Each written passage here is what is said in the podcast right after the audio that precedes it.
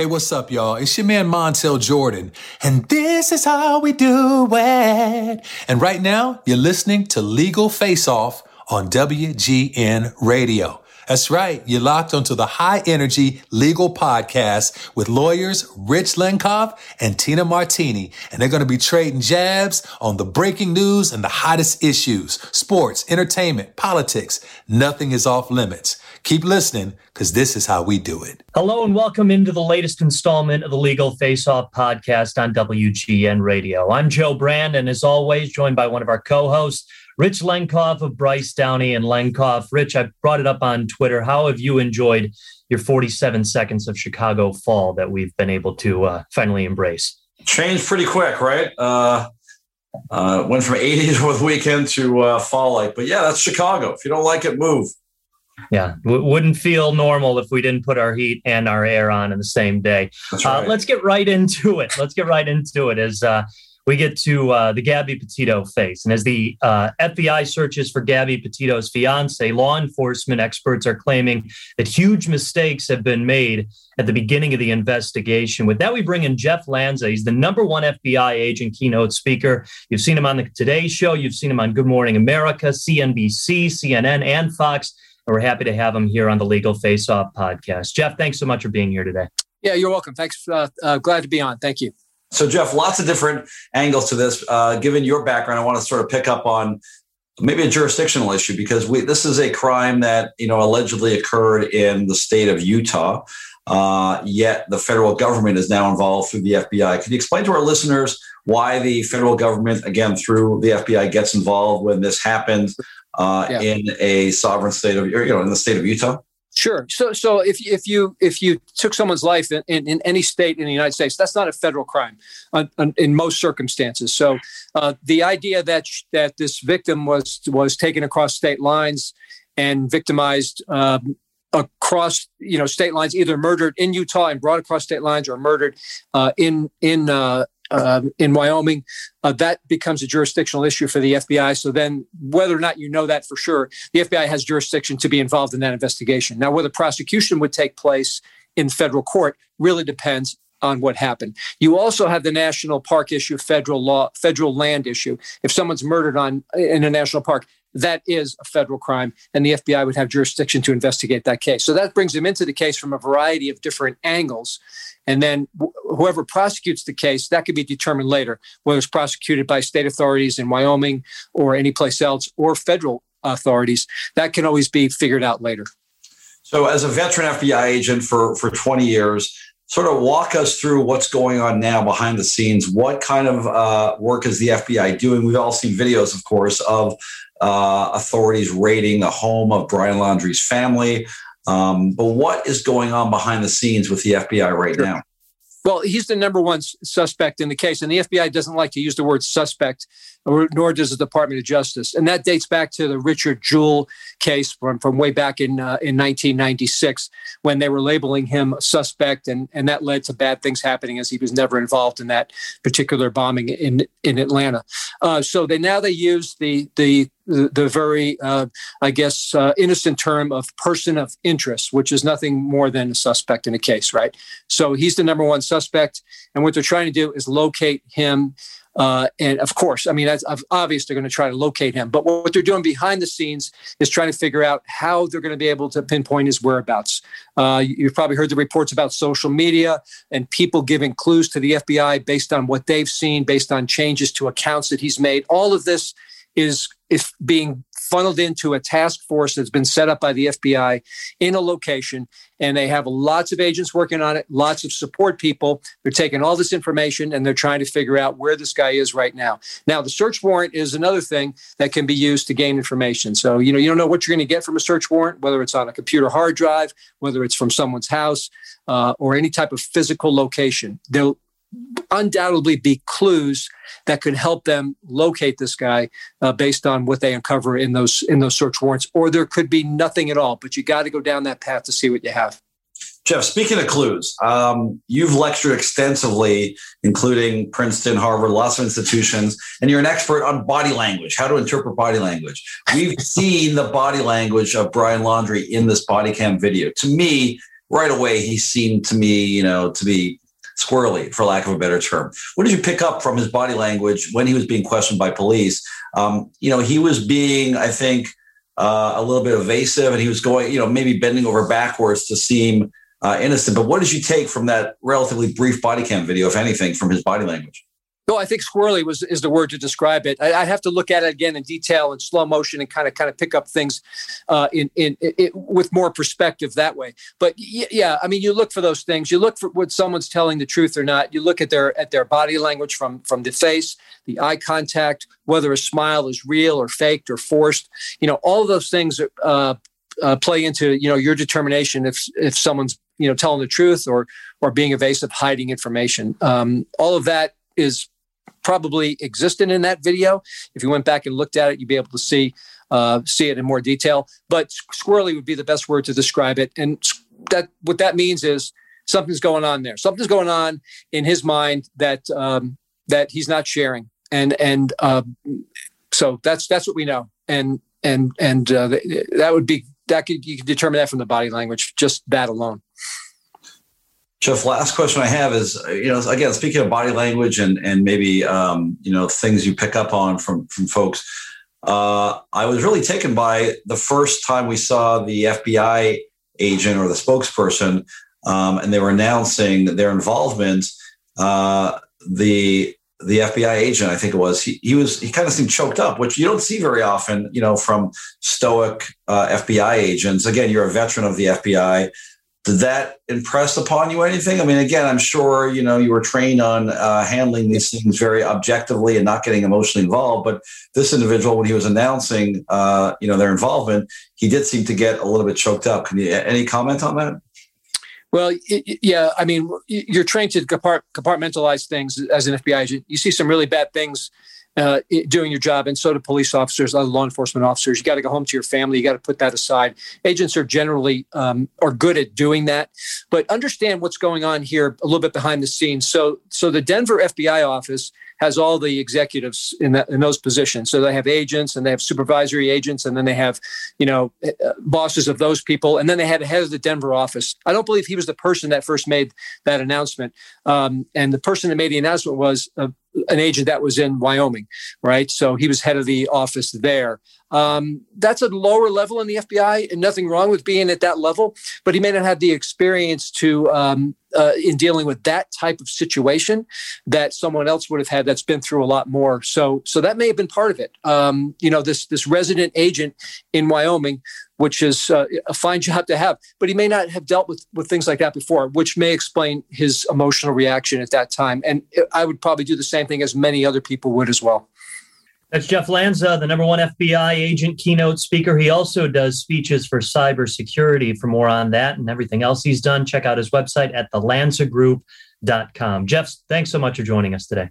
You're welcome. Thanks for having me. Rich Lenkov is an attorney with Bryce Downey and Lenkov. Rich is consistently recognized by clients like United Airlines, McDonald's, Macy's, Dollar Tree, and the Chicago Bears for his outstanding litigation results. In 2015, Target named him their top outside litigation attorney in the country. Rich has received a number of industry accolades, including Illinois Super Lawyer from 2015 through 2019 and Leading Lawyer from 2012 through 2020 designations given to less than 5% of Illinois attorneys. Rich is also an active member of his community, including serving on organizations like the Advisory Board of Legal Prep Charter Academy and the Board of Visitors for the Northern Illinois University College of Law. In addition to his full time practice, Rich is a prolific producer with credits including Elvis Presley's Heartbreak Hotel, 85, the greatest team in football history, starring Barack Obama, Bill Murray, and the coach, Mike Ditka and Renegades, a live show in Las Vegas starring Terrell Owens, Jose Canseco, and Jim McMahon. In addition to co hosting Legal Face Off since 2013, Rich is the legal analyst for The John Williams Show on WGN Radio. Bryce Downey and Lenkov is a full service litigation firm practicing general liability, workers' compensation, professional malpractice, business transactions, and intellectual property, among other practice areas. For more information about Rich and Bryce Downey and Lenkov, please visit bdlfirm.com. That's bdlfirm.com. You Continuing on the Legal Face Off podcast on WGN Radio, 20 years after the attacks on 9 11, the ACLU of Illinois is concerned of the impact of civil liberties. With that, we bring in spokesperson for the ACLU of Illinois, Ed Yohnka. Ed, thanks so much for being here today. Well, thank you guys. It's great to be here. Ed, thank you so much. We're going to get to the 9 11 impact in a second, but we also want to talk about some more recent news, which is Mayor Lightfoot here in Chicago has threatened, has announced actually that the city is going to go after gang members uh, under some forfeiture laws and try to curb the massive rise in violence that we've seen, particularly gun violence, by again initiating lawsuits against gangs. You have an issue with that. Explain what the issue is. So it's it's really threefold.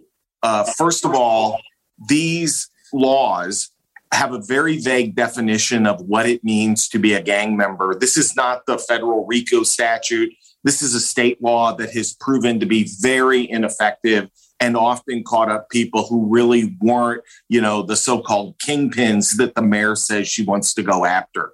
Number two, we know that forfeiture is a clumsy way in which to deal with almost any process, uh, you know, uh, problem that you're trying to deal with, and in fact, has mostly resulted in a lot of property being taken from innocent uh, relatives and grandmothers and the like. And the final thing is, is that you know, in many ways, this is really sort of an undemocratic proposal from the mayor.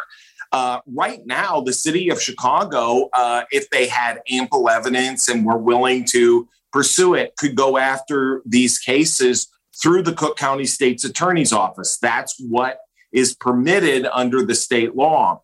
But instead, uh, the the city and the mayor are seeking to take this power away from an elected official in the state's attorney and give it to an unelected official uh, in terms of the corporation counsel who reports to only one person, that being the mayor.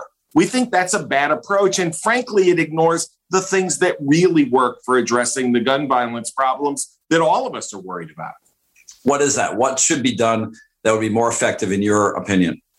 So I think there's a couple things there. Number one, I think it's really an investment in community. It's an investment in employment. It's an investment in healthcare and, and mental health care services. It's a it's an investment in other kinds of services in neighborhoods. But the other thing that is really important for this, candidly, is the need to address and really be sincere and serious about police reform. You know, we're we're in a place now where there's a federal consent decree that oversees police reform and the city has missed most of its deadlines, a vast majority of its deadlines on that decree over the past 2 years. If you really want to reduce violence, one of the ways is to rebuild the relationship between the community, neighborhood by neighborhood, and the police that serve them. So that's all good. Critics of what you're saying and proponents of what the mayor is doing. And in fact, the mayor herself, as recently as yesterday, yesterday said yes. But in the wake of unprecedented, you know, uh, murder rate, I think the I think we've already seen more murders in 2021 than we saw all of the previous year. Um, uh, people are dying all over the city, getting shot all over the city. Yes, it's true that there are uh, multiple possible layers to the solution, but why not? And why not? Why not uh, pursue this as well? And importantly, what about the victims? I know what you're saying is concerning to you know the alleged perpetrators, but what about the victims? Where do they fall into all of this? Well, I, I, let me start by saying why not. You know, one of the other things about why not is I think a question of whether or not this could ever be effective. This, after all, is a city and a police department that had a gang database that was so out of date and so awful that they had to literally stop using it.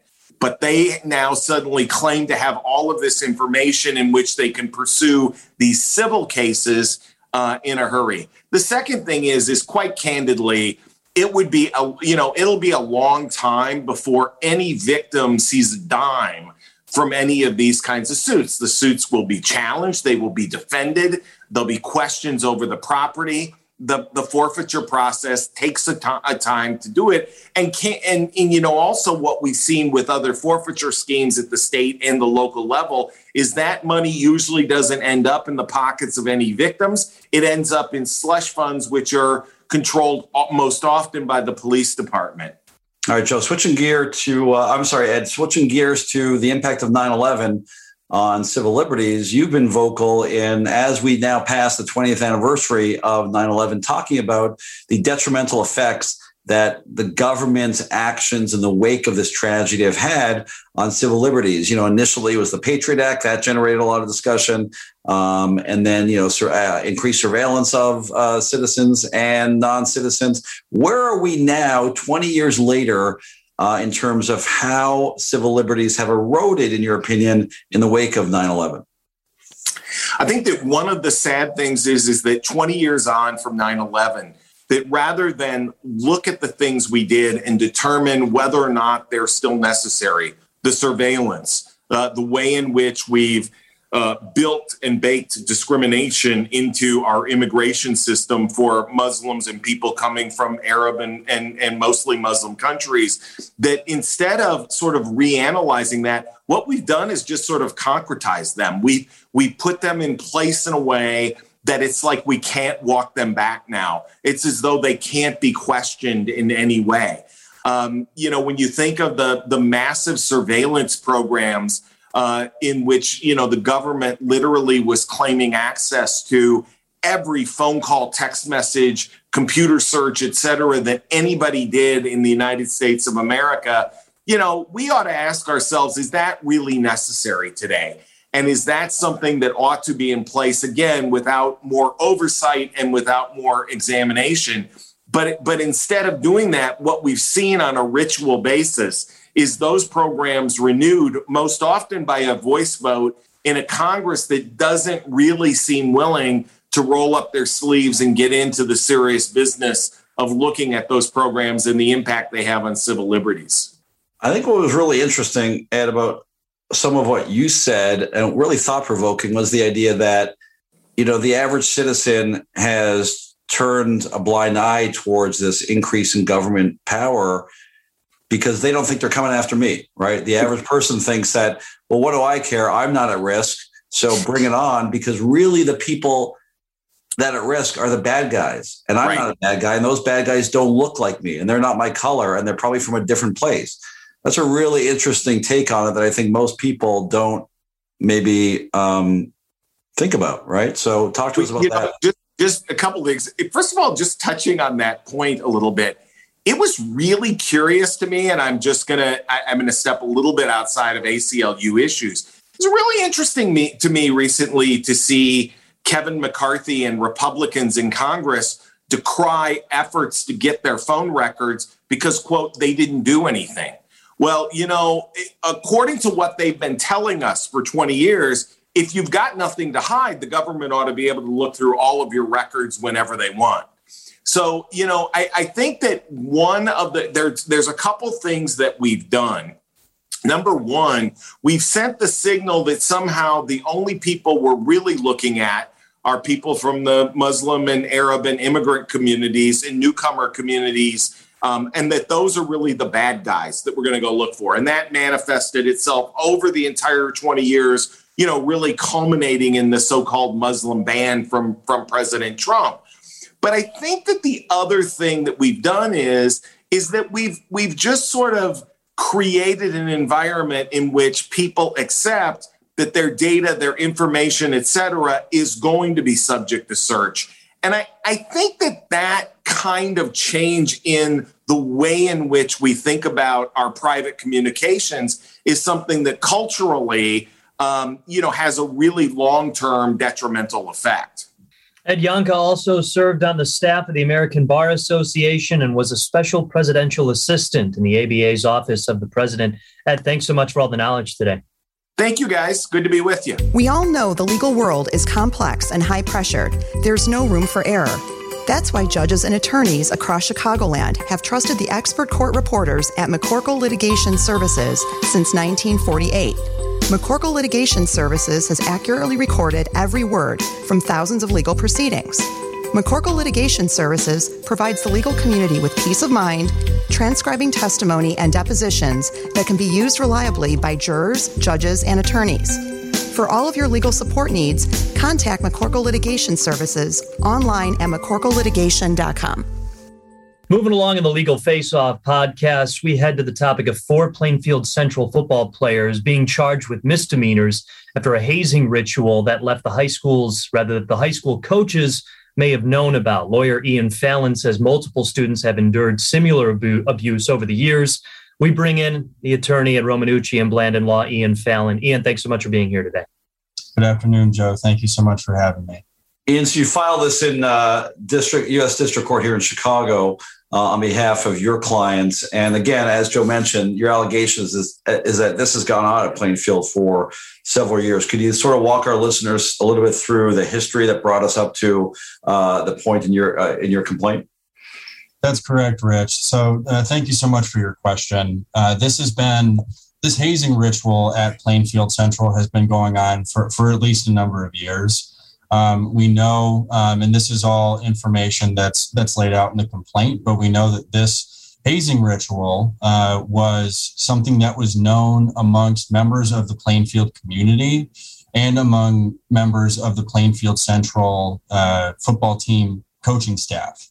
Um, so we know going back to at least 2014, um, there have been um, similar uh, hazing rituals that have been performed on younger members of the team uh, going back a number of years. So, you know, we're talking about, again, two former freshman players on the football team alleging that they were sodomized with a broomstick. You know, um, I guess the, the, question comes to mind is is why did this take place? I mean, that doesn't sound like normal hazing, even though we've seen and covered on this show pretty extreme uh, examples. And more to the point of your lawsuit, what is the motivation for the school administrators parents coaches etc to do nothing in the face of this to, to in fact cover it up i mean what's the allegation uh, about that so uh, rich I, I, can't really speak to the the state of mind of, of, the perpetrators of this hazing and i can't really speak uh, to the state of mind of, of school administrators at this point um, the the the the uh, the school district will speak for itself uh, when they answer the complaint um, or if they file a motion to dismiss, whatever whatever the form of their responsive pleading is. Um, and so they, they will they will be able to speak more accurately to their state of mind and to their actions in relation to these set of facts. Uh, what we do know um, is that uh, for years, again, this has been going on under Plainfield Central's roof and the Plainfield school districts um, on their property. Um, and so we we know that they were required to to monitor and to supervise the locker rooms and to keep kids safe, and that they did not do that. Um, and so the motivation behind doing that we we we don't know and we can't speak for them. All we know is that um, there were there were no there were no coaches in the locker rooms to prevent this from happening when there should have been. Now, uh, again, as we've covered on our show, we have uh, seen years and years of lawsuits by victims, alleged victims of abuse, both sexual, physical abuse in the sports arena, right? I mean, we're all familiar with what's going on with uh, gymnastics allegations. We've seen, of course, the Joe Paterno allegations, many, many similar situations. What do you think it is about the mindset uh, in the sporting world that allows this type of behavior to go on? Again, according to your lawsuit, for years and years. In fact, we saw this again recently pop up with the Denny Hastert case uh, involving, you know, uh, wrestling victims. What do you think it is about the mindset of, um, you know, locker rooms and sporting teams in general that promotes this kind of behavior? Yeah, Rich, I don't think there's anything about sporting or athletics that inherently fosters this type of behavior and this type of hazing. All we know is that these toxic behaviors, as you said, in some school districts, on some teams, are allowed to grow and to fester and to continue to harm students. So, um, the school districts throughout Illinois, throughout the country, um, have an obligation to to keep children safe and, and to protect them from sexual assault, uh, particularly when they're engaging in these activities that are part and parcel of their public education. Um, but I don't I don't think there's anything inherently about athletics um, or about team sports that that creates a culture of hazing.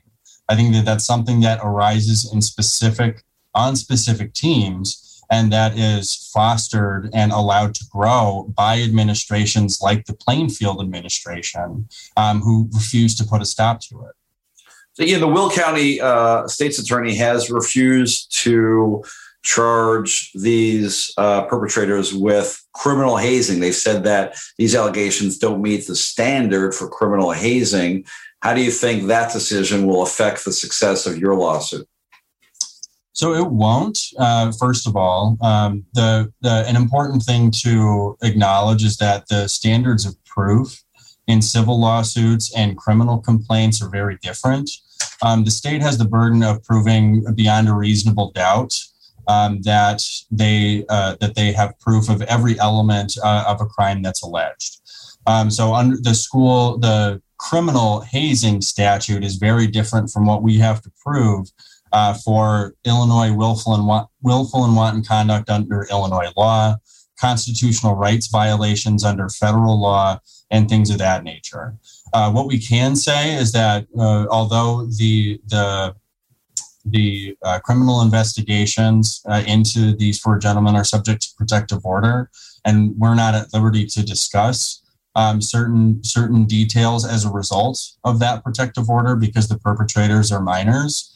Uh, we we can say that we we disagree uh, with uh, the the decision not to not to charge um, these individuals with hazing. Uh, we think um, that there is uh, sufficient evidence and very, very strong evidence that this was hazing. But at the end of the day, we're not the criminal prosecutors. We're not. We know that they have difficult jobs to do. We have very different jobs to do. Um, and we are still confident that we'll be successful uh, given the differing levels of proof and the evidence that we've collected in our investigation.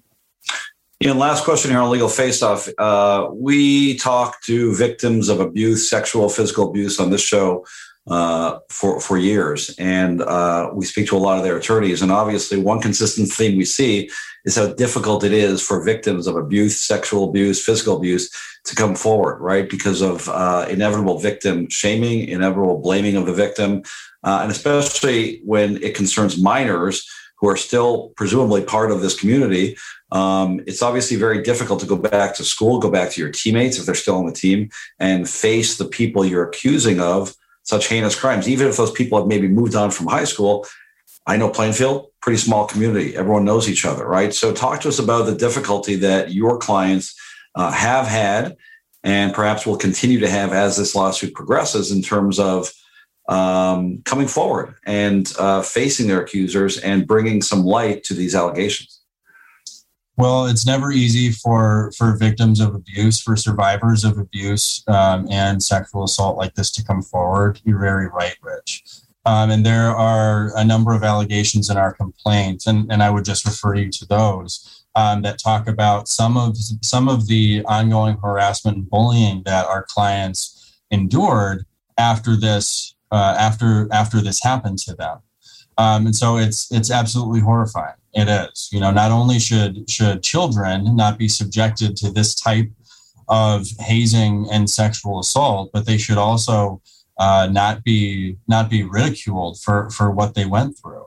Um, it's it's it's very very difficult, um, and our clients um, are just working on on moving forward, uh, getting some justice in this case, um, and hopefully making uh, the Plainfield Central community a safer place through this lawsuit. That's Ian Fallon, attorney at Romanucci and Blandin Law. You can find out more about him and the firm at rblaw.net. Ian, thanks so much for the insight today. Thank you, Joe. And thank you, Rich, for having me on. You are listening to Christina Martini on Legal Face Off. Tina is a partner at McDermott, Will, and Emery and focuses her practice on domestic and international trademark and copyright law, as well as domain name, internet, social media, advertising, and unfair competition law. Tina has received numerous professional accolades, including an AV preeminent rating by Martindale-Hubbell and being selected for many years as one of America's leading intellectual property attorneys by various legal publications, including Chambers and Partners Partners and World Trademark Review. Tina is also the recipient of the Anti Defamation League's Women of Achievement Award and has been recognized by Crain's Chicago Business as one of Chicago's most influential minority lawyers. In addition to her full time practice, Tina is an author, columnist, legal analyst, and podcast host, and she frequently shares her thought leadership with respect to current issues and trends impacting both the legal and business landscapes through various media outlets. McDermott, Will, and Emery is an integrated international law firm. McDermott has an uncompromising commitment to legal excellence, extraordinary client service, and a high performance culture. It is committed to helping clients achieve stellar legal and business results today and well into the future. To contact Tina and to learn more about McDermott, Will, and Emery, visit MWE.com. On to the next stop of the Legal Face Off podcast here on WGN Radio. Now, you may have caught the series on Peacock, Dr. Death. With us today, attorney Michelle Shugart, who is the lead prosecutor of the Dr. Death case. She's also an assistant district attorney at Dallas County and a chief at a felony court. Michelle, thanks so much for joining us today. Thanks for having me. Michelle, I have to say, as I told you earlier, that I've become obsessed with this whole case. You know, I watched the uh, the Peacock series, which was incredible. Uh, then I watched the documentary, and then I've seen a lot of YouTube clips. I listened to the podcast. I've become obsessed with the story. So I'm you really have become obsessed. You. you may know it as well as me. yeah, I, I, I think I do. So I'm really happy to have you. So the obvious question that I want to ask you from a legal perspective is you know, obviously you accomplished an incredible feat of prosecution in bringing, you know, one of the only times to bring someone uh, like this to a successful crop, uh, criminal prosecution. And by, by person like this, I mean a doctor. You prosecuted a doctor for acts performed um, in the operation room, in the you know in their treatment of a, of a of a patient, which is really unusual. How daunting was that when you were considering how to prosecute this. The series, you know, obviously does a good job in explaining this, but from your perspective, how daunting as a veteran prosecutor was uh, was was starting that?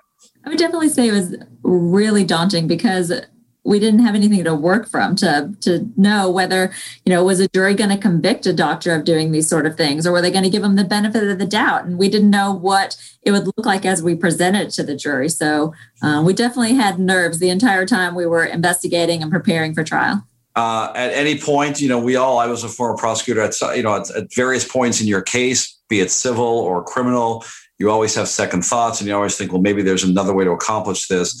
Uh, talk us through sort of those points as you went along in prosecuting uh, Christopher Duntsch and sort of how you overcame those and decided we've got to go, uh, you know, to trial on this case.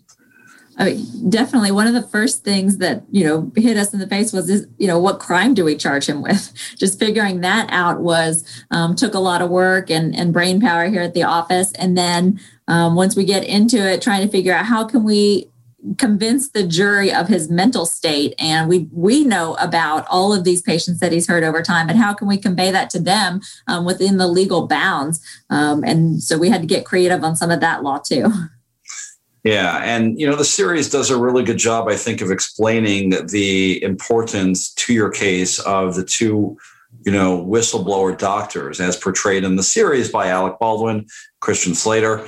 Um, I know you've spoken extensively on how important they were to the success of your cases, particularly in explaining some really, you know, intricate pieces of neurosurgery, right? I mean, it's not something that a average lay juror would understand, but for the help of you know trained neurosurgeons. So talk to us about the assistance that they gave you both in leading up to the trial and then during trial itself. Yeah, you know, Dr. Kirby, Dr. Henderson, um, we had some other doctors that also were constantly teaching us and um, they basically had to teach us how to do the surgery, right? We had to learn neurosurgery, what it was supposed to look like, how the procedure was supposed to go, what the normal complications were to um, figure out, well, what did he actually do wrong? And then conveying that to the jury in a manner that they could understand. You know, I had a couple of years to learn it and figure it all out and study it. And these jurors had mm, a few hours, you know, a few days um, of hearing from the doctors. And so that was um, certainly one of the big tasks that we had, narrowing that down and making it understandable. So you charged uh, Christopher Duntsch with, uh, you know, aggravated assault, but also with elder abuse, which was, you know, I think a relatively novel way of approaching us, approaching it. Talk to us about why you chose those charges. Obviously, every prosecutor chooses charges that they think will be successful, and they stay away from charges that they don't think will be successful. So, talk to us about how you made those decisions. Um, so we, we ended up going with the injury to an elderly person because it gave us the, the greatest punishment range.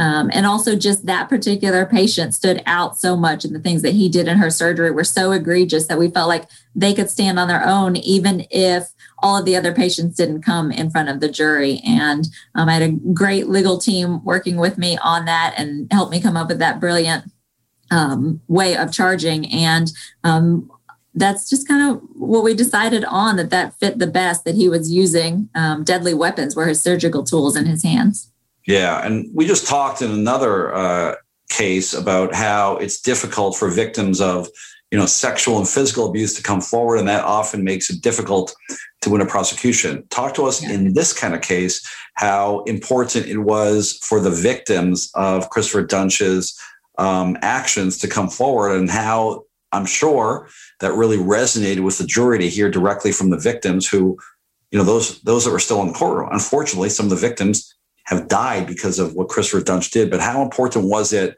for the folks who are still alive but unfortunate victims to connect with the jury? I think it was super important, and the jury really paid um, attention to them. They could feel, you know, what the patient was feeling. Um, they were excellent at describing it um, the patients when I talked to them initially, they were most of them were very willing to tell their story. They'd been hurt. They never had their chance to go to court and have him held personally responsible. And so they um, really, I think that process was cathartic for them. Um, and even the jurors were so emotionally involved that some of them were crying as the patients were telling their story. And that really just told us how much um, they cared and everybody would care about those patients being injured. Michelle, so, you know, all of us who practice law, we always think, well, you know, our cases are worthy of a Hollywood story. They're, they, they never are, but we always fantasize about who would play us uh, in the inevitable film. So I'm going to show our listeners who portrayed you, a great actress by all accounts, but uh, young lady by the name of AnnaSophia Robb. And here you are on the left, of course, and here she is on the right. And, you know, again, I thought she did a, a great job and, and nice, nice young lady, but doesn't look anything like you and, you know, totally a different hair color, haircut. So, you know, what was your thought when you saw uh, this actress portraying you? Did you say, who, who is this? no. Oh, she is so lovely and beautiful and wonderful. And I was like, oh, look, they picked somebody younger and more beautiful to play. Like, I love this.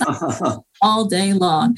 Um, and she just did a fantastic job and really took the time to get to know me and try and portray my personality. And I was really appreciative of that. And she, I thought she did an excellent job. So I was very excited. Did you, were you involved at all? I mean, did you give any notes about, well, it didn't quite happen that way? Listen, obviously, I'm a producer myself. I produce films actually on the side, and obviously there's a certain degree of um, dramatic license that you have to put in any production. You're not gonna, you know, you're gonna bore people if you just do it directly the way uh, the way the trial went. But did you have any input? Were they receptive to listening to sort of some of your direction?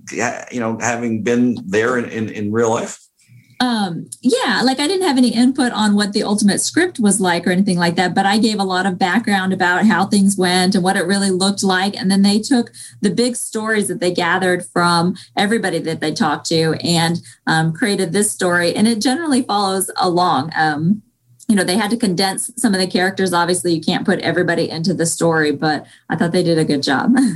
Now we got to get dr henderson on because I was telling Joe how happy was Dr. Henderson. I mean, very distinguished, nice looking man, of course, but he got Alec Baldwin to play. I know. Gotta love Alec Baldwin. That's amazing. Well, uh, you know, the story is really amazing. Um, and, and, you know, I, I, we don't often get a chance to, you know, be sort of heroic in the law, but you're a hero really, because what you did, um, I think unquestionably was honestly stop a crime in process, stop a serial killer. No different than, you know, any other serial killer. This one, as you mentioned, his tools happen to be a scalpel.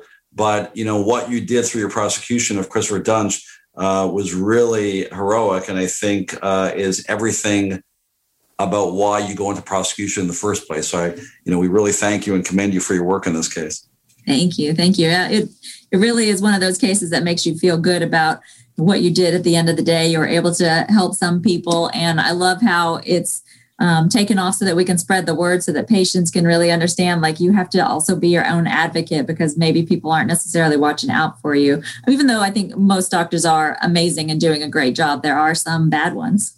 Again, you can catch the series Dr. Death on Peacock. Michelle, thanks so much for sharing the insight and pulling back the curtain a little bit on this. of course. Thanks, y'all.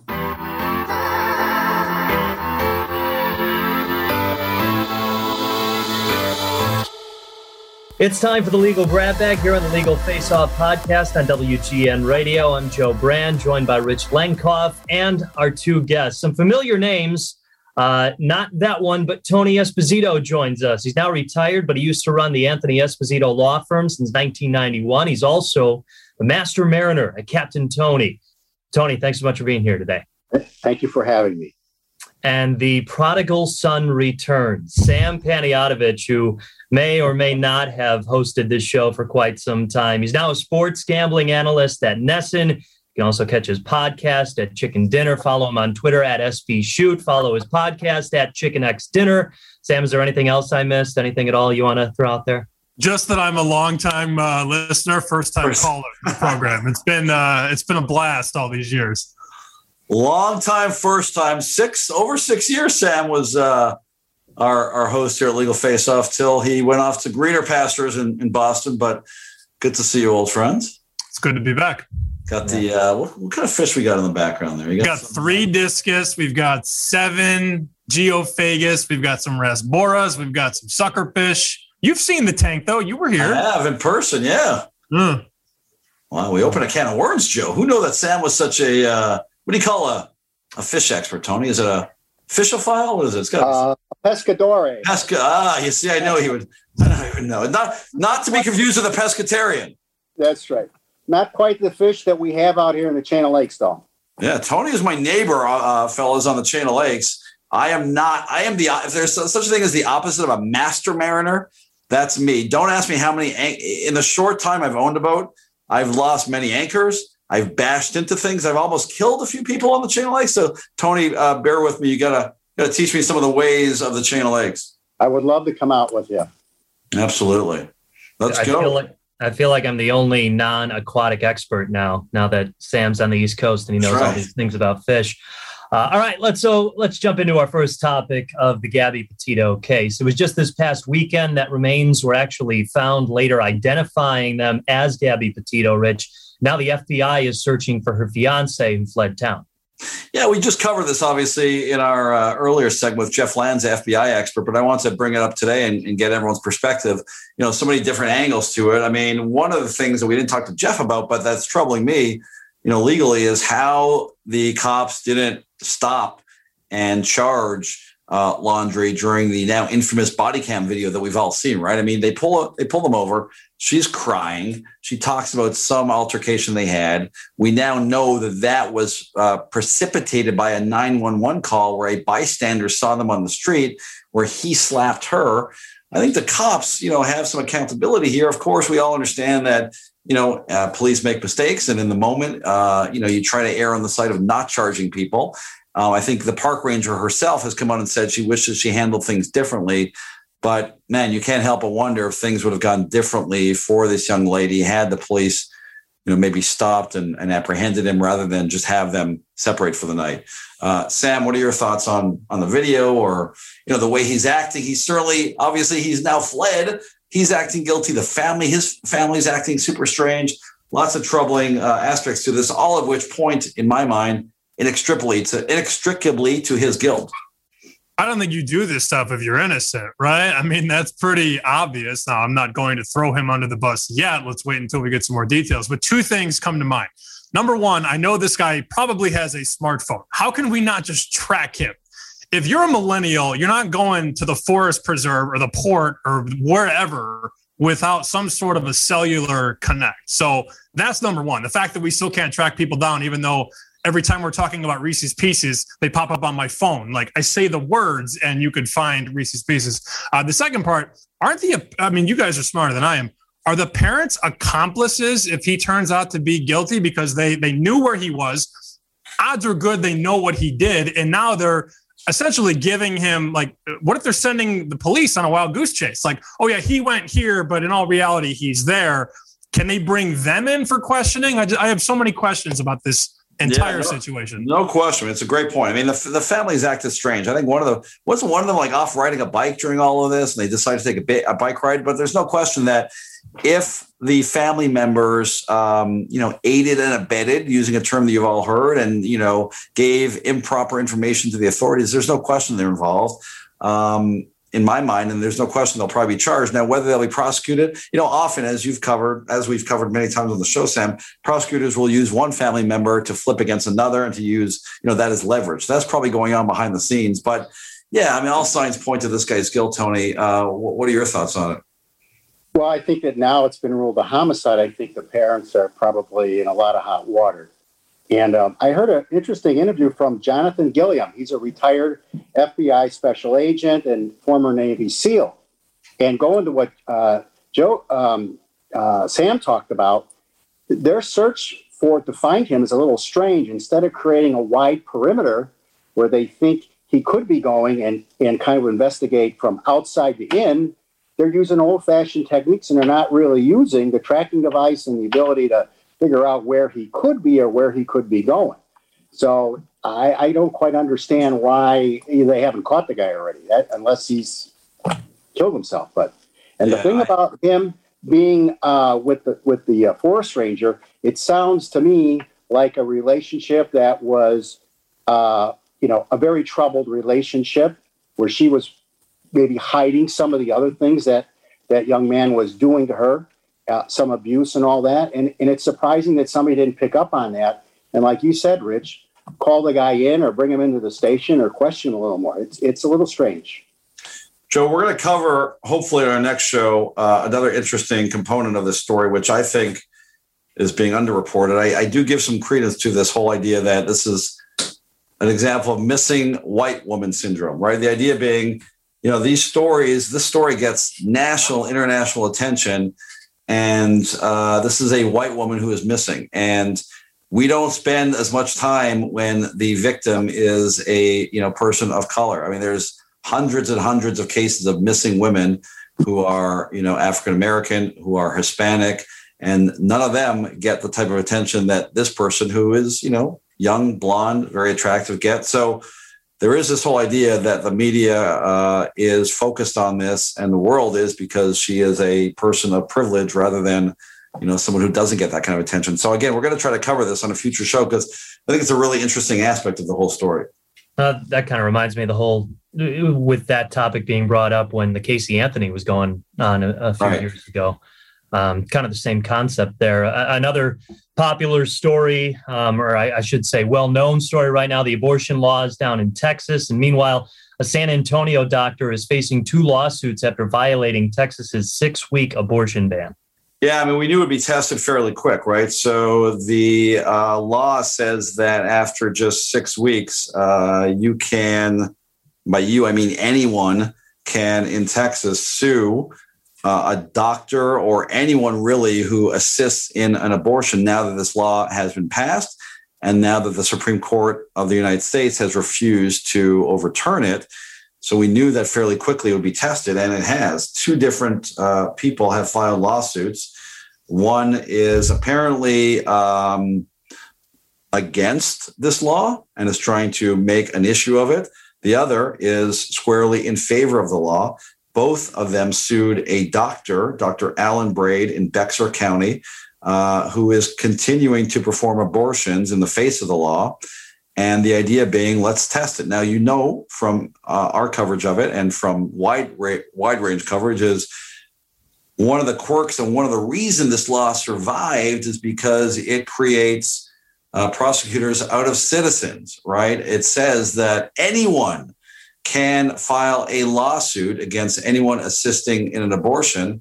And by anyone, again, means you know if you see a uh, Uber driver take someone to an abortion clinic you can sue that Uber driver, even though logically this flies in the face of everything we know about jurisprudence about lawsuits, right, Tony? I mean, to, to file a lawsuit generally, you have to have what's called standing. You have to have right. some skin in the game. You have to be harmed. You have to have some damages. Those are all concepts that go back as long as we've been, you know, uh, uh, lawyers and, and way beyond that, of course.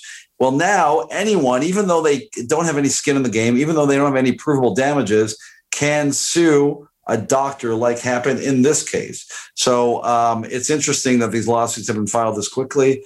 And again, that there are two different kind of plaintiffs involved in this case. Tony, what are your thoughts on? Well, I wrote the word standing about three inches tall. That's what came to mind, creating yeah. standing. Everybody. Uh, the two people involved, it looks like they're attention seekers. The one gentleman was a uh, convicted tax crime attorney, and the other a person works for uh, a uh, what was it a, a pro life yes. organization. Mm-hmm. So I, I just you know I'm a believer that you know we federalism means the states can when it comes to an issue like this are allowed to make their own choices and then it's up to the Supreme Court to kind of you know figure out what's to be done. Uh, and I think that this creates it gets away from that. It creates a lot of a lot of trouble by having everybody be a potential plaintiff. It really. To that point, Sam, to that point, to show you how removed these plaintiffs are from the defendant, the one, the former tax attorney that Tony mentioned, uh, who uh, is serving a home confinement sentence for federal conviction on tax crime, is a tax attorney in Arkansas. The second plaintiff, who is the pro choice plaintiff lawsuit, is a man named Felipe Gomez, who's an Illinois resident. So, you know, it continues to show how wacky this law is that people in different states, not in Texas, have no connection to this doctor, aren't victims of him. If you even if you believe there are victims, isn't a victim, have no recognizable damages, yet can sue him in Texas. Right. I think Tony brought up a good point about attention. I would have never gone there. I think my initial reaction stems back to, you know, the law going into effect or the ban rather going into effect on September 1st. Rich, you know how it is in this pandemic. It's not easy to get up and move. And all these females in Texas who used to have the option to make a choice are pretty much choiceless now they either have to leave Texas or put up with this law, which they had no idea was coming. And, you know, I lean right on several issues, but this is one um, pro-choice. I've always, I've always, you know, leaned to the left. And, you know, the fact that you can no longer decide um, with enough time is, is terrible. I mean, some of these women don't even know they're pregnant at six weeks. You know, a lot of them find out at 8, 10, 12, 14 weeks that they're pregnant. And then the law says you can't be pro-choice. Um, it's a hot mess from the from the get-go, from Jump Street. Yeah, for sure. I mean, the good news is um, the Supreme Court will, in just a few short weeks, be taking up the Mississippi version of this kind of case, which squarely will decide the issue for good. Of course, this issue wasn't really decided on its merits uh, in terms of hearing oral arguments and being briefed, and actually the justice is signing the decision. So we will know for sure where the Supreme Court stands on this in the Mississippi case in the upcoming term. Rich Prince Andrew of Britain is now being sued for sexually abusing a woman before she was 18 at the late Jeffrey Epstein's Manhattan mansion. Yeah, I mean, Prince Andrew, you know, the second son of the Queen, uh, was served with a lawsuit um, by David Boies. Now, David Boies is one of the, you know, arguably the most famous, powerful attorney in America. Uh, he, uh, you know, he was involved in Bush v. Gore, hundreds and hundreds of lawsuits of, of great import, argued before the Supreme Court many, many times. Um, and David Boies is the lead attorney on the case for his client, uh, Virginia uh, who is alleging that she was sexually abused by Prince Andrew when she was 17. Uh, we've talked on the show before about the now infamous photograph showing Prince Andrew with his arm around her. He has said that he did not remember this incident. And of course, you know, she's alleging that that led to actual abuse uh, at the home of Jeffrey Epstein. Uh, uh she also alleges that uh, Ghislaine Maxwell, who's now awaiting trial in her case, was involved. Um, Again, Prince Andrew says, I don't remember this. The photograph was doctored. He has squarely denied any involvement. Um, and he's now being sued civilly. Many interesting legal aspects to this case, Tony, are that Uh, of course, he's avoided service. Uh, the complaint attaches actual photographs of them attempting to serve him through the mail. They finally got through via FedEx and they served him. Uh, his attorneys are now trying to argue that service was improper. He's also going to argue, I think he's already argued that jurisdiction is improper because he is a resident of, you know, England and this allegedly occurred in the United States. My reading of the judge's order said, now we're not going to deal with any of that. You know, he was served, jurisdiction applies, and we're going to deal with the substance of the case. And then he's going to have to face his accuser in court. Now, remember, this is a civil case. He hasn't been prosecuted um, uh, criminally, um, but it's very notable that a member of the royal family is now going to presumably face uh, the music in court for this alleged behavior on his part. Well, you know, the royal family, it's all about appearances, Rich. And so he's got to make the appearance that he's innocent. Um, I, I wish I had my fiance here because the thought came to me. She's excellent at doing a British accent because I think he's just a whiny little uh, useless bastard, as they would say. So I think once that this lawsuit finally gets going, and uh, maybe there's mention of Clinton involvement, he's going to settle his case. There's going to be a settlement that's going to be entered. Nobody's going to know the amount, and it's going to go away. But for now, he's got to make the appearance that he's innocent.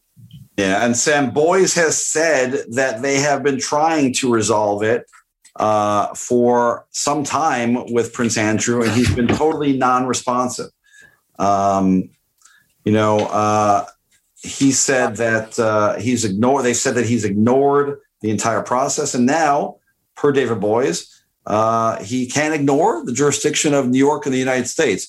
You know, my and again, you know, if you dive into the the legal part of this a little bit more, uh, they are trying to serve him repeatedly. I can only, I can't help to think of you know some Benny Hill music. Speaking of you know England, some Benny Hill music in the background as they're running around trying to serve the prince with this legal complaint. Oh, call Benny me crazy. Benny Hill might be a little bit before your time, but it's uh, it's great background music. I'm call me crazy for thinking that that combination and that duo of Prince Andrew and Epstein, like that alone, makes me wonder what the hell is going on. Uh, two other things: this woman has already settled twice, right? She settled with Epstein in 09 and then settled a defamation claim against Maxwell in 17. So she has some equity built up in the court of truth. I don't think she's out here. You know, oftentimes when you hear about these situations, it's like, well, she needs money or she needs this. The track record has proven that people have, you know, done some things to her in the past. So I give her the benefit of the doubt more than Prince Andrew. And I, I read the alibi. The the daughter is his alibi the pizza, that, having pizza with his daughter, right? Does that hold up in court? I mean, how old is his daughter? I didn't see it in the story. I, I picture a six-year-old girl for some reason. Like, yeah, daddy was home. I mean that that alibi doesn't sound very concrete. Yeah, but but but look at it. The I, I would say the opposite. Uh, I'm going to take the opposite perspective on her settlement. Uh, and you might look at it as well. She's, you know, only in it for the money, and she's now been successful in making allegations that resulted in settlements two separate times. So she's now learned, oh yeah, I could sue someone famous, even though they didn't do anything to me, and get money from them. That's the other perspective that you know you can't you can't ignore. It's very true. You hate to think that way, but it's certainly you know in these court of opinions, it's you know, he said, she said, and we really have to wait for the facts, as we always do. I learned that from a lawyer named Rich Lenkov on Legal Face Off many years right. ago. Exactly. The, the, thing about that, Rich, is you got three really slimy people here, in my humble opinion. You got Epstein, you got his girlfriend, and then you got uh, Prince Andrew. So in that in that situation, I don't blame her for going after all three. For sure. Good point the Kyle Rittenhouse trial, and a Kenosha County judge has ruled on Friday that the jury will not hear about the teenager's alleged ties to the Proud Boys.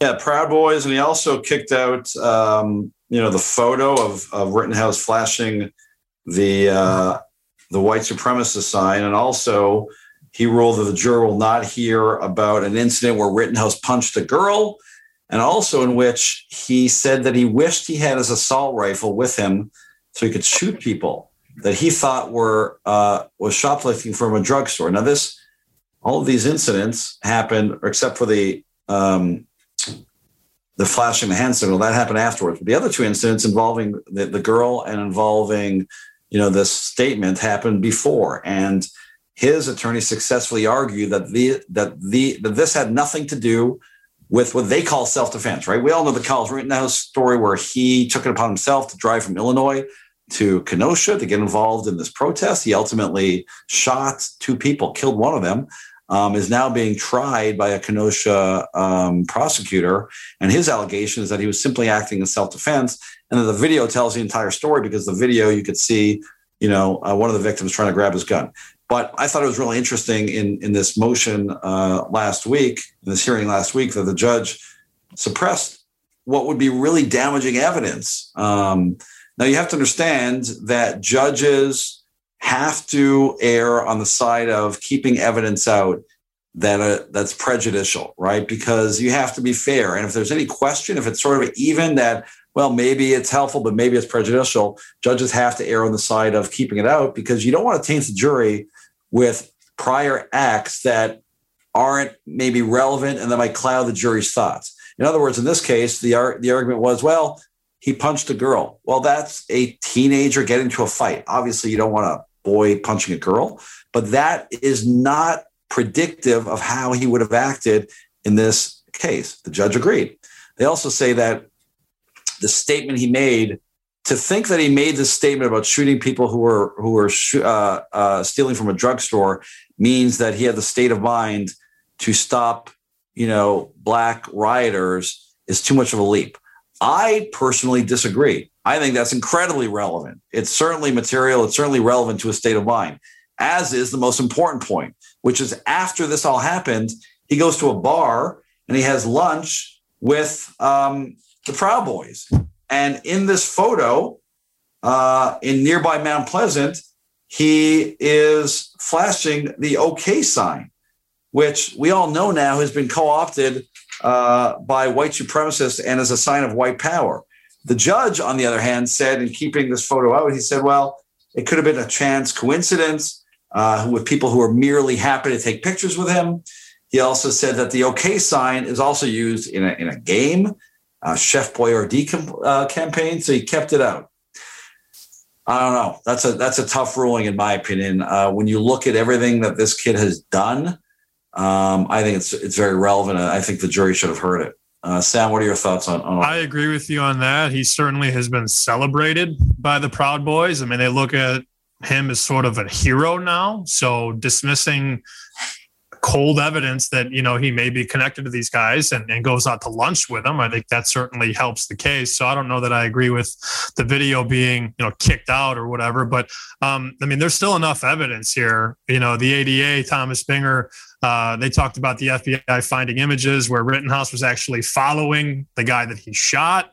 Um, it was told a different way, I believe, by the Rittenhouse camp. So uh, Rittenhouse said that he said something, and then Rosenbaum chased him. Well, it turns out the FBI has proof that that's not true. Um, and it just, I don't know. It's it's tough because I thought all things play, you know, images, video. If, if it's a, if it's acquired legally, um, I didn't see an issue with it, and I want to see the whole easel, right? I don't want to see a quarter of it or a third of it or whatever. So I think having that video uh, is something that should be a part of this investigation. And it starts what November first, I think. Um, so I mean, the more things that come forward, why not?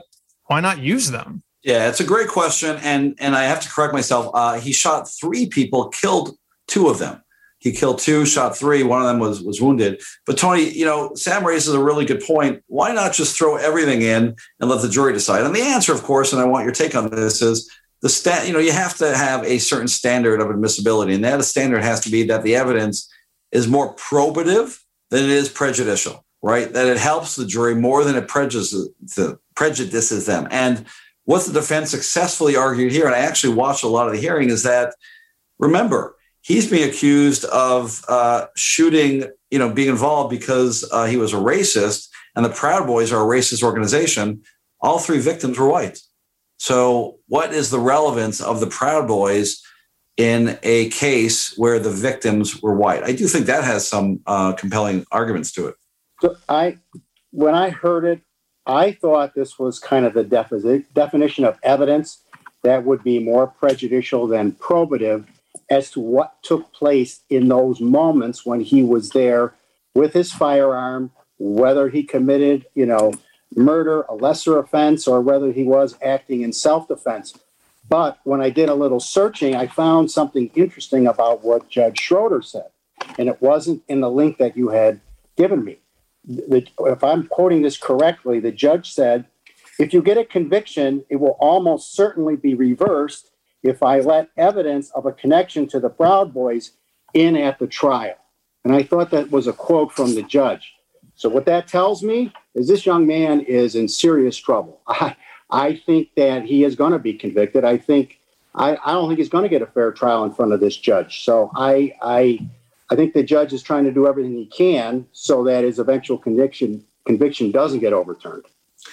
Yeah, and and you know, I, what what what put me over the top in thinking that it should have been admitted. I, I agree basically with the judge did on every count because again, to your point, Tony, you don't want to set up a case on appeal where it's being a, a successful prosecution is being thrown up because of it, right? The one thing that put me over the top is flashing the OK sign. I mean, I, that's not that's not a tribute to Chef Boyardee. That's not a kid sign. There's no question. He's standing with the Proud Boys and he's flashing the OK sign that's now been accepted as a sign of white supremacy. I don't know how you could interpret that any other way. And I think it's directly relevant to his state of mind. Also, understanding, though, of course, that he didn't shoot any black people. So maybe in the grand scheme of things, it's better to keep it all out, right, you know, to just keep the focus laser focused on whether this was self defense or not. Right. And I think we can also take the racism out of it too. I want to bring up one quick moment of legal face off legend, Rich, when Jesse Jackson Jr. and I got into an argument about protests against riots. And, you know, like buildings were being burned and things were going through windows. And he was like, it's a protest. Well, it wasn't a protest, it was a riot. Same thing as this one in Kenosha. But at the end of the day, this kid showed up to a protest with a rifle. Why do you have a rifle? To kill, whether it be animals or humans. So I come on. It is what it is. You know, speaking of that's a great it's a great point. Speaking of standing, right? I mean, what what connection did he have to Kenosha? He didn't live there. He lived in Antioch, near where Tony is, is sitting right there. Uh, he had no connection to Kenosha. He was there to protect it from, you know, mostly black people protesting, rioting, whatever you want to call it. He had no standing there. He had no connection, but for wanting to get involved and do what he did, cause some mayhem. So that, you know, that's the major fact I think that goes to his intent. Right. Is you know malice aforethought, basically. Yeah, I mean, it's one thing if you shoot someone because you're protecting your own business. Another thing to get into your car, drive to a whole other city, and then protect others' business that you have no connection to. Speaking of relocating, are you looking for some real estate in Mexico? How about entering the lottery? Mexico is putting up El Chapo's former safe house for the main prize of a national lottery, Rich.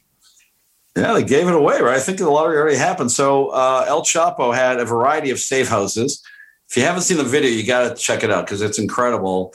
Um, you know, I live not too far from the Green Mill here in Chicago, where famously Al Capone had a series of uh, tunnels uh, leading out of the Green Mill. Well, uh, there are some incredible tunnels that would put uh, uh, the Breaking Bad. Who's the Who's the Breaking Bad kingpin again? The uh, Walter White. Walter White. No, no, I mean the the act Bryan Cranston. No, no, no. The the the the chicken guy.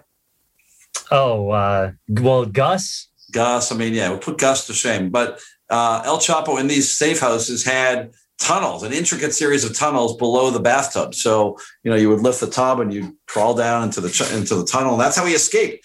Uh, he was eight minutes uh, ahead of the Marines when he escaped, and now famously has escaped from a couple jails, and now is serving time. But yeah, the Mexican government uh, was unsuccessful in uh, selling it. They wanted one hundred and thirty thousand dollars for it, so they decided to give it away uh, in a lottery, and the proceeds uh, would go to the Mexican Olympic uh, Federation, I believe. But um, yeah, not a bad, not a bad property. Maybe you could, maybe you could do something with it. Uh, Sam, what would you do with the uh, El Chapo property? All beat up, you know, all uh, uh, post attack by the Mexican Marines. any thoughts on how to turn that place around? Well, I don't know that we could turn it around. I think the surrounding area holds down the value of the property, right? Um, I will say, when I first read the story, though, I refused to acknowledge that it was a safe house. So I saw the price and I thought, wait, I thought this guy was loaded. You know, like if, I think a, a, drug kingpin would have a much more luscious right. place to go and escape from. So I saw the price tag and I thought, He must have not done everything right. Um, I, I Uh, don't. and also to that point, but by the way, not a safe house if you got caught there. so maybe that's why the bidding is uh, is lower than I imagined. Anthony, uh, Tony, I will not be putting in a bid on this. I will not outbid you if you want to go for it. Well, what I would do is level it and turn it into a baseball field for the local kids. That's what I would probably do with it. Try to give the kids something to do, you know, instead of hanging out in the streets and that kind of thing. A museum, Joe, maybe a museum to uh, to Chapo. Yeah, it, it was kind of crappy. And I looked, you know, uh, there was like a couple of beds in the bedrooms, and you know, eh, the funny thing is, if you look at these videos, it is a sort of freeze frame of what happened right before he had to get out of there because there's still like breakfast cereal in the in the sink and there's still you know food it looks like literally they as they did made it out eight minutes before el federales came came bursting in Well, if you follow Tony's recommendation and turn it into a baseball field, you don't need to pay for digging into the ground because apparently there's there's already been that construction down there for the dugouts. So you could go that route. Um, I'd maybe turn it into some kind of like uh, jungle gym type thing with slides underground, something like that. Go with the kids route, giving it back if, if we're still going that way. Not a family restaurant called Guzman's, you know? not bad not bad Bad idea. All right. Uh, for the thrill seekers, would you rather live in the former safe house of a Mexican drug lord or find a Mike Myers impersonator staring at you on the beach? Because that's what's happened down in Texas, Rich. Yeah, um, the attorney's name is Mark Metzger, and he the courts were closed one day in Galveston, and he decided to, you know, he had some free time on his hand, dressed up as our beloved Michael Myers. I have to take this opportunity to tell you that I'm a uh, diehard, as Sam knows, Michael Myers fan. I've seen every film. I've got a mask in my office, my real office, signed by 95% of the actors who have played Michael Myers. It's one of my prized possessions. But I digress dressed up as Michael Myers, mask, uh, auto mechanic suit, fake knife, bloody knife, and was roaming the beach when he was picked up by the police, handcuffed. Um, and, uh, you know, I think a pretty good, pretty solid case of overzealous prosecution. What's wrong with, you know, walking around, minding your own business, dressed as uh, one of the most beloved villains of all time? He did describe the subsequent arrest and apprehensions, uh, apprehension as a, uh, as a Scooby Doo cartoon, you know, where the, police grab him. They finally pull off the mask, and he says, "You pesky kids, you caught me." Um, but yeah, let me show Joe and Tony and Sam, our our viewers, the image here because it is a little haunting. There he is. There's our friend attorney Metzger, just walking the beaches of Galveston. What I do criticize him for is you know, one of the one of the things that you know as a Michael Myers aficionado is never show the neckline right there. Big mistake. Gives it away every day. You got to cover that thing. You got to tuck it in. Otherwise, everyone knows you're you're a poser. Uh, Tony, uh, I know you. I got to Rich. This story hit me uh, in a strange way. Uh, being an attorney, you're an attorney, not just in the courtroom, but out there in the public, and doing something wacky like this. I think this guy, uh, I think they should suspend his license and put him through a psych eval. What? I get it. I don't get it. I mean, you know, as lawyers, there could be a lot of. He he talked about he wanted to do this for something fun as a prank. You know, why don't we bring some good attention to the legal uh, profession, and you know, donate our time to school? So you know, there's a there's a school, uh, a high school in Iowa where kids can get credit for uh, gym class by mowing the lawns of older people and people that um, you know are in wheelchairs and can't get out and do that. That's the kind of thing I think he should be doing if he wants to bring some good attention to the legal profession, not something goofy like this. But I agree, his right to do it. It's it is, but I mean, he's brought more bad on himself in the profession. We don't need it. We just don't need it. That's so what Tony, I you're saying I cannot come on the boat with Captain Tony dressed like Michael Myers. Is that what I'm getting? No, th- now what happens on the water, that's different. You know, that's maritime law. That's, That's something right. totally different. So you you you have immunity if you come on the boat with that. All right, Sam uh, Metzger said that he was bringing positive vibes to the gloom and doom out there, generating some laughter, helping people crack a smile, and restoring our faith in humanity through humor. And he'd do it again, he said. nothing says positive vibes like putting fake blood on a knife and standing in the public. Um, obviously, Rich, you're a little biased here, as we uh, as we have come to learn in the last couple minutes. You've got 95% of the Halloween people signing the mask. He didn't really do anything wrong. I just I think some of these situations are putting yourself in the right or wrong situations and I don't think you get, I use my term all the time, benefit of the doubt. I don't think you get the benefit of the doubt when you're standing under a bridge with a knife. Um, and at this point in time, 2021, I don't think that's something that makes me laugh, even though I'm laughing right now. I mean, it's so sick and twisted. I know he did nothing wrong, but you know, what happens if somebody charges at him and then he's got like the situation is bad from the get go? I agree, Sam. You know what's interesting is this was actually not this specifically, but there's a YouTube video and kind of a collection of them where the husband is just wandering around the neighborhood dressed as Mike Myers and the wife is confronting him so it's it's meant to be a joke so when you first watch it you realize it's a joke and you do kind of laugh at it and then I I read this and I thought oh yeah this is this is not sharing or shedding good light anywhere but you know, now I guess I can kind of see both sides. Not that I agree either way, but yeah, that I, couple. that couple was from Illinois, Joe, that you're referring to, and they made it onto the uh, the Kelly Clarkson show because the wife, you know, pulled up to the husband who's dressed as Michael Myers, driving a bike, and she says, "Basically, get your ass home right now." Yeah, yeah. Mm-hmm. So yeah, okay, apples and oranges, I guess. Um, man, Mike Myers, Scooby Doo, Kelly Clarkson all these things bringing back my childhood. Another thing that brings back my childhood is pizza rolls. However, back then, the biggest concern was eating them while they're too hot. You used to bend the corners and blow into them to cool them off.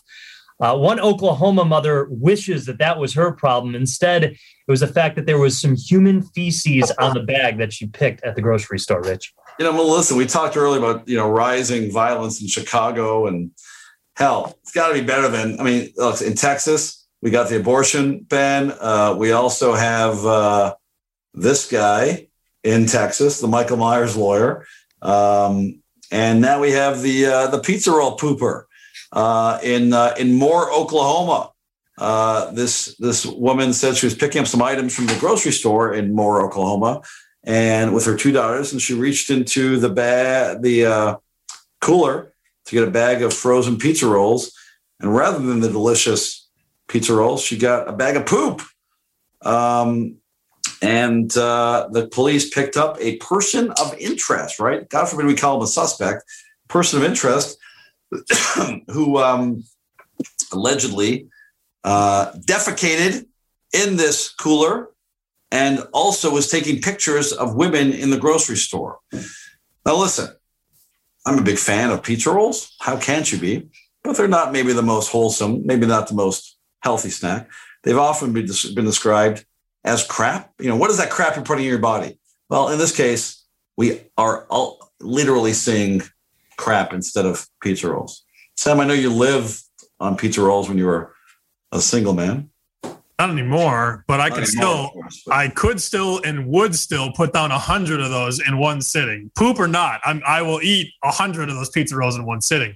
Um, I here's the thing: this guy was booked into the uh, Cleveland County Detention Center on unrelated charges.